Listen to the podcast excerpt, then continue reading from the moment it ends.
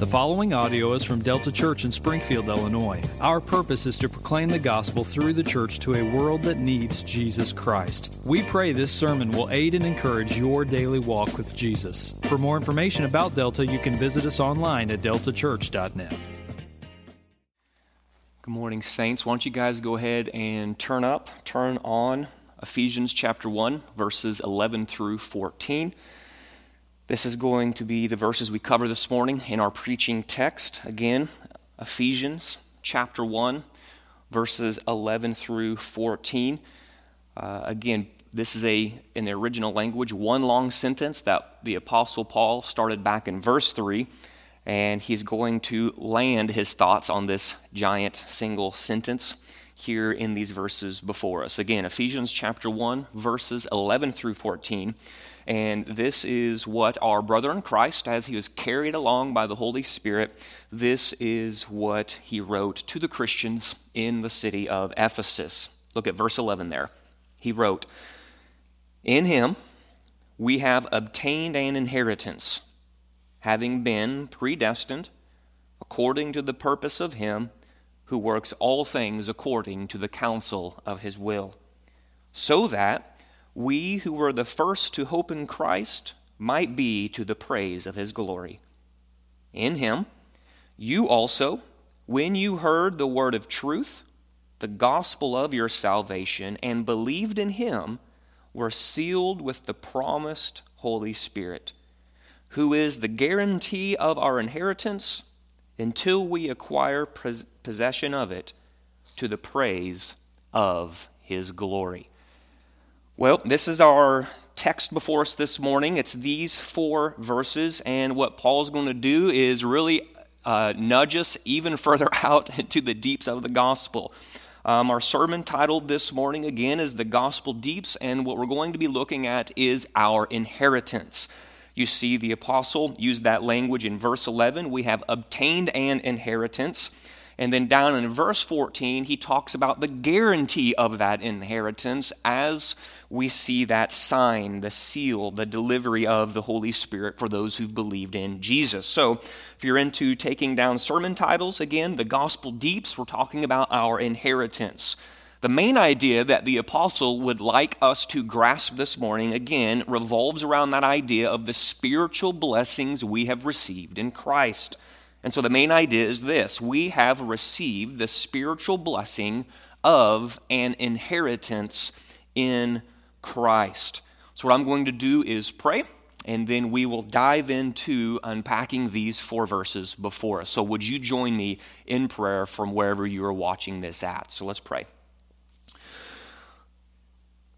Father, we are asking that you would um, inflame our hearts even now uh, to join in to this symphony of praise that Paul has been weaving before us. What lies before us in verses 3 through 14 are a, uh, a symphony of Trinitarian praise redemption planned by the Father, redemption accomplished through the Son.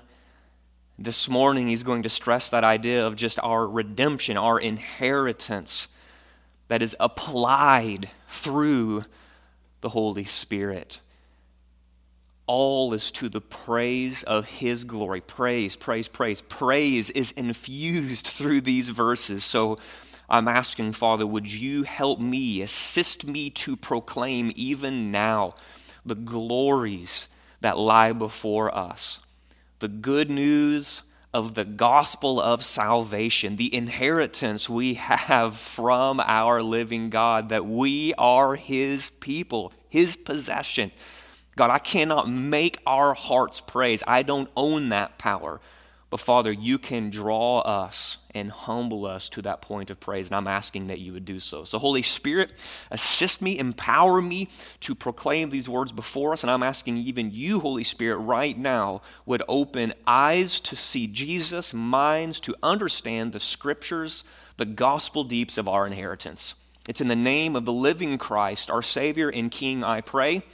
Amen. So here we are, right? Paul's nudged us out into the deeps, the deeps of God's glorious gospel. for eight straight verses over the past couple of weeks, what the apostle has been doing is he's been weaving this symphony of praise concerning our election by the Father and this redemption we have through the Son, through the blood. That's what we saw last week. And now, if you want to think about these verses before us in terms of musical terms, this symphony of praise is coming to a crescendo a crescendo as the apostle turns us to the inheritance that we've obtained in Christ and the seal of the Holy Spirit, which guarantees this inheritance that we have. Don't forget, again, you're going to hear me pressing on this a lot this morning. These verses before us, what is the purpose? The purpose of these verses are praise. Back in verse 3, we were told that the God and Father, of our Lord Jesus Christ has blessed us in Christ with every spiritual blessing. And the proper response to this blessing, Paul says, is for us to bless God. That is, we are to praise God in light of these spiritual blessings He has poured out on us. We truly have received every spiritual blessing in Christ. And so this morning, Paul wants us to glory in how we have received these spiritual blessings, specifically the spiritual blessing of an inheritance in our Lord and Savior Jesus Christ. So, for the third week in a row, Paul would say this to us who are wading through these scriptures, being pushed out into the deeps of the gospel. If you can say about yourself, Yes, I have been saved I know I've been saved by grace. I know I've been saved through faith, and my faith has an object. My faith is in Christ and nothing else. Then Paul would say, listen, here are two final spiritual blessings that are true about you. And the one that we see in verses 11 and 12 this morning is this In Christ, I have obtained an inheritance. In Christ, I have obtained an inheritance. Just look at how he talks about these things in verses 11 and 12. Look at what he writes. In him, that is, in Christ, we have obtained something. What have we obtained? We have obtained an inheritance. Having been predestined according to the purpose of him who works all things according to the counsel of his will, so that we who were the first to hope in Christ might be, here it is, to the praise of his glory. According to the Apostle Paul, one of the indisputable spiritual blessings that we have in Christ is an inheritance. So the question is, what is this inheritance we have obtained?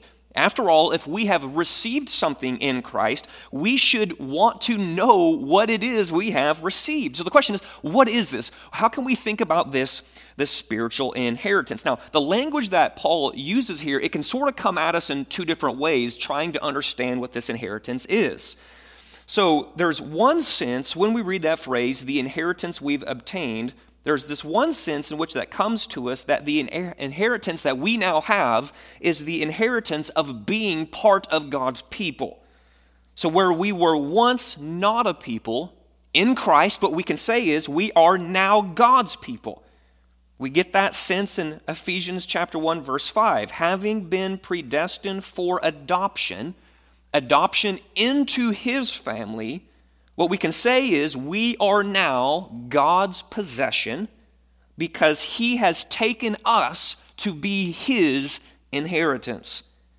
The other sense is that in Christ, we have received a glorious inheritance. If you again go um, over into the book of First Peter, and you see there in chapter 1, verses 3 through 4, Peter talks about this inheritance that we have when he says, God has caused us to be born again. Born again to what? Born again, he says, to an inheritance that is imperishable, an inheritance that is undefiled, an inheritance that is unfading, being kept in heaven for you. So, what you have is this sense is yes, we have received an inheritance. And simultaneously, what is that inheritance? That inheritance is the fact that we are God's inheritance. We have become His possession. So I think when you smush those two ideas together, in verse 11, when Paul says, In him we have obtained an inheritance, smushing these two ideas together is where you get the sense of what Paul is telling us. So, what Paul is saying to us when he says, Listen, here is the spiritual blessing you have in him, in Christ, an inheritance. What he's saying is, Yes, in Christ, listen, you have obtained an inheritance. It is a glorious inheritance, an imperishable inheritance, an undefiled inheritance, an unfading inheritance. And that inheritance that you have received, what is it? It is the reality that you are now God's inheritance. You are God's possession. You are a people, uh, Peter says in 1 Peter chapter 2. You are a people for his own possession. That is the inheritance you now have in Christ. So the question should then become well, how has that happened? What were the circumstances that took place that would lead us to be the recipients, the obtainers of this inheritance. How did we obtain the inheritance? How did we become a people possessed by God? Paul says it happened because of that marvelous yet mysterious interplay between God's sovereignty and man's responsibility in salvation. You see, on one hand, Paul says, from a divine perspective, we have obtained an inheritance because, verse 11, we've been predestined according to the purpose of Him who works all things according to the counsel of His will. To be in Christ means we are now a part of God's new community and we are part of God's new community because of God's sovereign will in salvation. You go back to verse 5, what do you read? We are adopted, predestined into God's family, listen, according to the purpose of his will. Verse 9, we know the mystery of God's will. How? According to his purpose. And now, in front of us, in verse 11, we have an inheritance having been predestined according to God's purpose and the counsel of his will. Simply put, what Paul has been weaving throughout this symphony of praise is this truth that our inheritance in Christ was by the will of God. That's God's sovereignty in our salvation.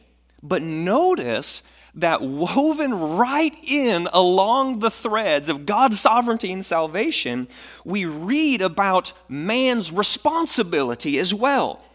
So, on the one hand, you have God talk, or Paul talking to us about this divine perspective, but then he says, listen, but on the other hand, from a human perspective, we have obtained this inheritance because we have believed in Christ. You see, we see this hint of human responsibility, the human responsibility to believe the gospel in verse 12 when Paul says, we, that is, he and his fellow Jewish believers, he says, we were the first to hope in Christ. The implication there behind that action of hoping is that God didn't hope for them, they were the ones actively deciding, hoping on, hoping in Christ. So the implication, the hint there is this is something that Paul and those first Jewish believers were doing. They were the ones hoping in Christ. But it becomes even more explicit in verse 13 where Paul says this You also, now he's talking to the Gentile Christians, these Christians in Ephesus. He says, Listen, here's how you came to be part of this inheritance. You also heard the word of truth, the gospel of your salvation, and what did you do in response to this hearing? You believed in him. That is, you believed in Christ. So while these verses extol the absolute sovereignty of God in salvation, they simultaneously stress the necessity of personal belief in the gospel with no hint of contradiction whatsoever. Paul lays God's sovereignty and man's responsibility in salvation before us as friends. He does not pit them against one another as enemies. You see, some have a wrong idea about God's election in salvation. When they hear how God predestines according to the counsel of his will, it raises concerns in their mind and their heart about this, this need for evangelism. Or for others, they, they hear about how God predestines according to the counsel of his will. And what it does is it begins to cast doubt on whether or not all are welcome to come to Jesus. But instead of concern, instead of doubt, God's election is actually meant to bring great hope, great hope to evangelism. If you go into the book of Acts, Acts chapter 18, what you find is the Apostle Paul in the city of Corinth. You find Paul in the city of Corinth, and what you discover is that he was discouraged. But as you're in the city of Corinth, and when Paul was discouraged, we find this recording of Jesus having this conversation, post resurrection Jesus having this conversation with the Apostle Paul. And this is what Jesus said to Paul He said, Paul, do not be afraid. Go on speaking do not be silent. Why? Why should Paul not be afraid? Why should he go on speaking? Why should he not be silent? Jesus says, For I have many in this city who are my people. In other words, Jesus is saying, Paul, listen, I want you to go into Corinth. I want you to keep sowing the seeds of the gospel. I want you to sow gospel seeds broadly. I want you to sow gospel seeds without discrimination, for some will believe when you go and do this work of sowing the gospel seeds into the hearts and the minds of people what we read in Acts chapter 18 helps fuel the reason for why our invitation in the city of Springfield and beyond should be the exact same thing. We too are to broadly and indiscriminately invite all people to come and respond to Jesus. Our invitation should be listen, we want you to come to Jesus. We want you to, like what we see before us this morning, believe in Jesus. And when you come to Jesus, when you believe in Jesus, then what we can do is round the corner into Ephesians chapter 1 and say, listen, when you come, what you can do is thank God from before the foundation of the world. He set his heart on you in love, predestining you into all these spiritual blessings that you have.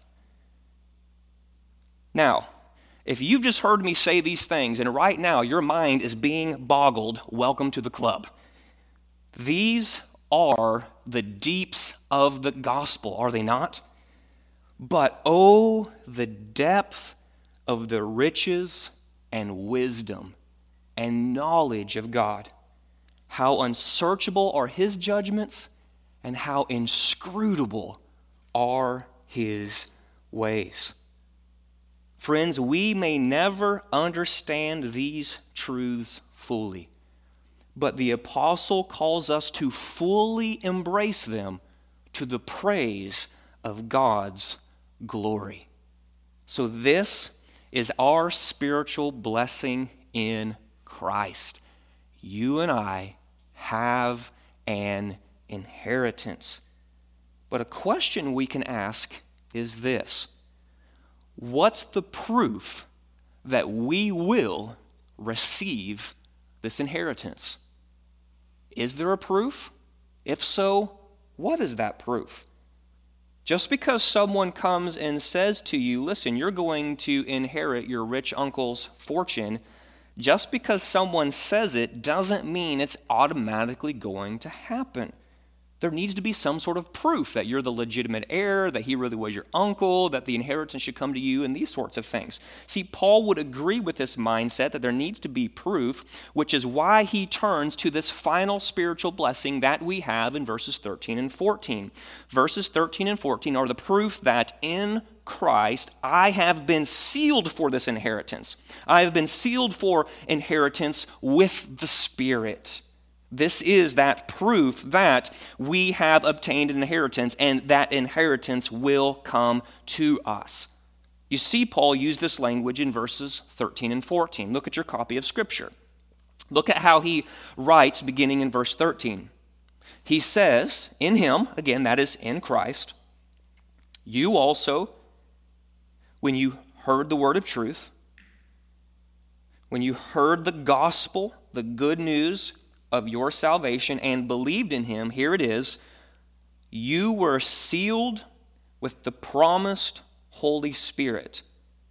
The Holy Spirit, who, by the way, is the guarantee of our inheritance until we acquire possession of it to the praise of his glory. So, what is this last spiritual blessing about? What does it mean? Paul tells us it means at least two things. The first is that in Christ we are sealed with the promised Spirit. In Christ we are sealed with the promised Spirit. From the Old Testament prophets up through the teachings of Jesus, both told us of the day in which the Spirit would be sent. There is this sort of looking forward, this telescoping forward, that there will come a day when the Holy Spirit will come and live within us. For example, you go to the prophet Ezekiel, and Ezekiel told us how the Lord God said, I will put my spirit within you. Ezekiel 36, verse 27. You go over into the prophet Joel, and the prophet Joel spoke that it shall come to pass afterward that I will, listen, pour out my spirit on all flesh. Joel 2, verse 28. Fast forward to Jesus. And it was he who told us in the upper room discourse. If you remember, towards the, uh, the latter months of 2019, we were working through the upper room teachings of Jesus, and he touched on this idea of the promised Holy Spirit. He was the one who told us listen, guys, it is to your advantage that I go away. For if I do not go away, the Helper, that is the Holy Spirit, the Spirit of truth, he will not come to you. But if I go, I will send him to you. It's Jesus who told us also that I will not leave you as orphans because the Spirit of truth will dwell with you and will be in you. So when a sinner, Paul is saying here, back in Ephesians chapter 1, so what he's saying is that when a sinner hears the gospel, and when that sinner believes the gospel, in other words, believes in Christ as his only hope, her only hope of salvation, Paul says this person, this sinner who has heard and believed, this is the one who receives what God has promised. They receive the sealing of the Holy Spirit that was promised. I love the idea behind that word sealed. The word sealed in the original language is a really, really rich word. The idea behind the word sealed is to mark something, it's to brand something. So, just like a farmer might come and take his cattle and brand them or seal them or mark them to identify them as his own, right? He's got a bunch of cattle, they're out in the field. How can I tell that that certain cow all these cattle are mine. He takes that, you've seen it in movies, right? He takes that, uh, that metal rod, sticks it in the fire, it's blazing hot, and he comes and he actually marks them. He seals them. He brands them so that everyone around can say, aha, I know to whom that cow belongs. It belongs to farmer X, it belongs to farmer Y. That's what's going on behind this language of being sealed with the Spirit, marked by the Spirit. So, just like a farmer might go out and mark his cattle and brand them or seal them to say, This cow is my own, so God marks his redeemed people with the seal of the Spirit to identify them as his own.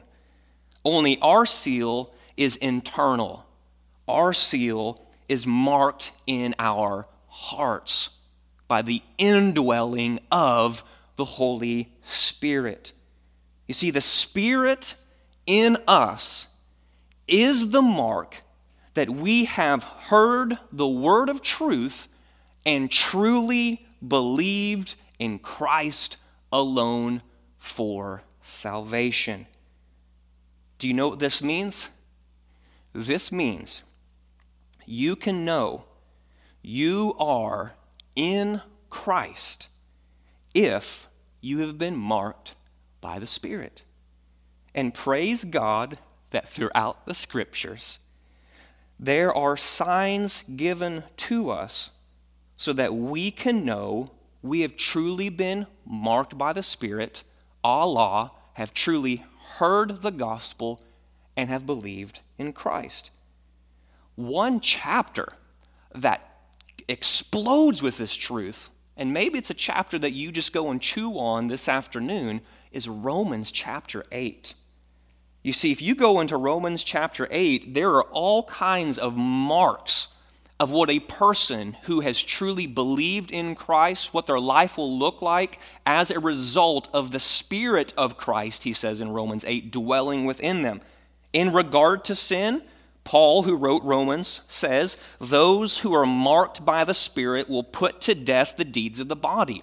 So, one of the ways that you can know that you are marked, sealed by the Spirit, have truly believed in Christ as your only hope of salvation, is there's now this new drive and desire within you, being driven by the Holy Spirit within you, to say, Sin, I want to put sin to death. I don't want to embrace it, I want to see it eradicated out of my life. You go down a couple of verses later, Paul also says that in regard to our adoption, Here's another way you can know that you have been sealed, marked, branded by the Spirit. The Spirit will bear witness, he says in Romans 8, with our spirit telling us that we are children of God. You go over into another book that Paul wrote, Galatians chapter 5, in regard to just maturing as a confessor of Jesus. He tells us we will be led by the Spirit. And as we are led by the Spirit, we will bear the fruit of the Spirit love, joy, peace, patience, kindness, gentleness, self control. When these identifying characteristics begin to ooze out of us, what we can say is that the Spirit is doing this within us. We're not bearing the fruit of the flesh, but bearing the fruit of the Spirit. So, what Paul would say here to us in Ephesians chapter 1 is just simply this to be sealed with the promised Holy Spirit and to bear the signs of this seal means you are truly in Christ. But notice that to be sealed with the promised Holy Spirit also means we can have assurance that God will keep us to the end. For the Holy Spirit is the guarantee of our inheritance until we acquire possession of it. So not only are we sealed with the promised Spirit, we also have the guarantee of the Spirit. The Holy Spirit is God's guarantee that our inheritance will come as promised. And, says Paul, the Holy Spirit is God's guarantee that He has redeemed us to be one of His people. The full and forever redemption of those who are God's possession, this will come to pass. And the proof that the full and forever redemption of being God's possession will come to pass is the deposit. It's that first installment It's the down payment of the Holy Spirit living in you right now. The fact that God's redemption plan has been accomplished and applied, that you have heard the gospel and believed in Him, and now the Holy Spirit's dwelling in you. This is the God of the heavens saying, This is my absolute guarantee that your full and forever redemption will come to pass. The Spirit living in you. And again, you just get this sense like Paul's about to fall out of his chair at the gracious good news of God's work of redemption in the heart, in the mind, in the life of a sinner. This brings great security. This brings great assurance to us as believers. To quote one brother, and listen, I thought this was a phenomenal, phenomenal line here. Oh, to be able to write one good sentence in my life. Listen to what he says here. To quote one brother, the wonderful assurance of salvation so he's talking about the assurance that we can have that we have been saved. The wonderful assurance of salvation for anyone who believes the gospel is this the irreversible election of the Father, the irreversible redemption of the Son, and the irreversible indwelling of the Holy Spirit. Guys, this is Trinitarian praise. This is the Trinitarian beauty of our great and living God working to redeem sinners. And Paul says this should land on you with a giant, oh, yes, this is good. The security and the assurance that we have in our great God in regard to this gospel of salvation that has been applied to our lives. So, where does this leave us? Where does this leave us? Well, I think it leaves us with only one option, and it is the absolute last phrase in this symphony of praise, and it's this to praise his glory. It's to praise him, it's to worship him. You see, when the deeps of the gospel grip us, they will produce a worshiping people.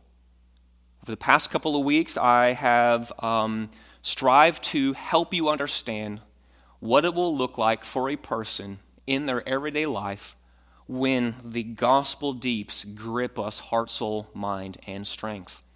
What we said is that it will produce a holy people. We said it will produce a humble people. Last week we said it will produce a loving people. And I think here at this last phrase, to the praise of his glory, Paul says, when the gospel deeps grip you to the depths of your soul, it will produce a people who worship. Just think of all Paul has said about the spiritual blessings we have in Christ. We are chosen for holiness in Christ. We are predestined for adoption in Christ. We are redeemed in Christ, forgiven in Christ. In Christ, we are part of God's cosmic plan to unite all things in Him. In Christ, we have obtained an inheritance, and now in Christ, we have the seal and the guarantee of the Holy Spirit.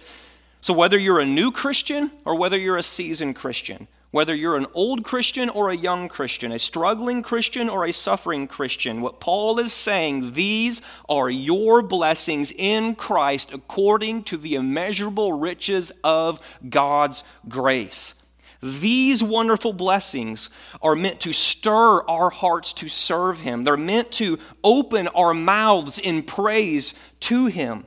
So, whenever we're feeling sorry for ourselves, or whenever we're going through difficult times, or whenever we find ourselves being persecuted for our faith in Christ, Ephesians chapter 1, verses 3 through 14, what they're meant to do is remind us, remind us of how extravagantly blessed we are in knowing Christ. And it's meant to elicit out of us praise, praise of his glorious grace praise of his immeasurable riches, praise to him who redeemed us through the blood of Christ, forgiven our sins, sealed us with the Spirit according to his plan before the foundation of the world, so that we might be with him forever in eternity, praising his name, praising his name, praising his name. Paul says these are your blessings, Christian.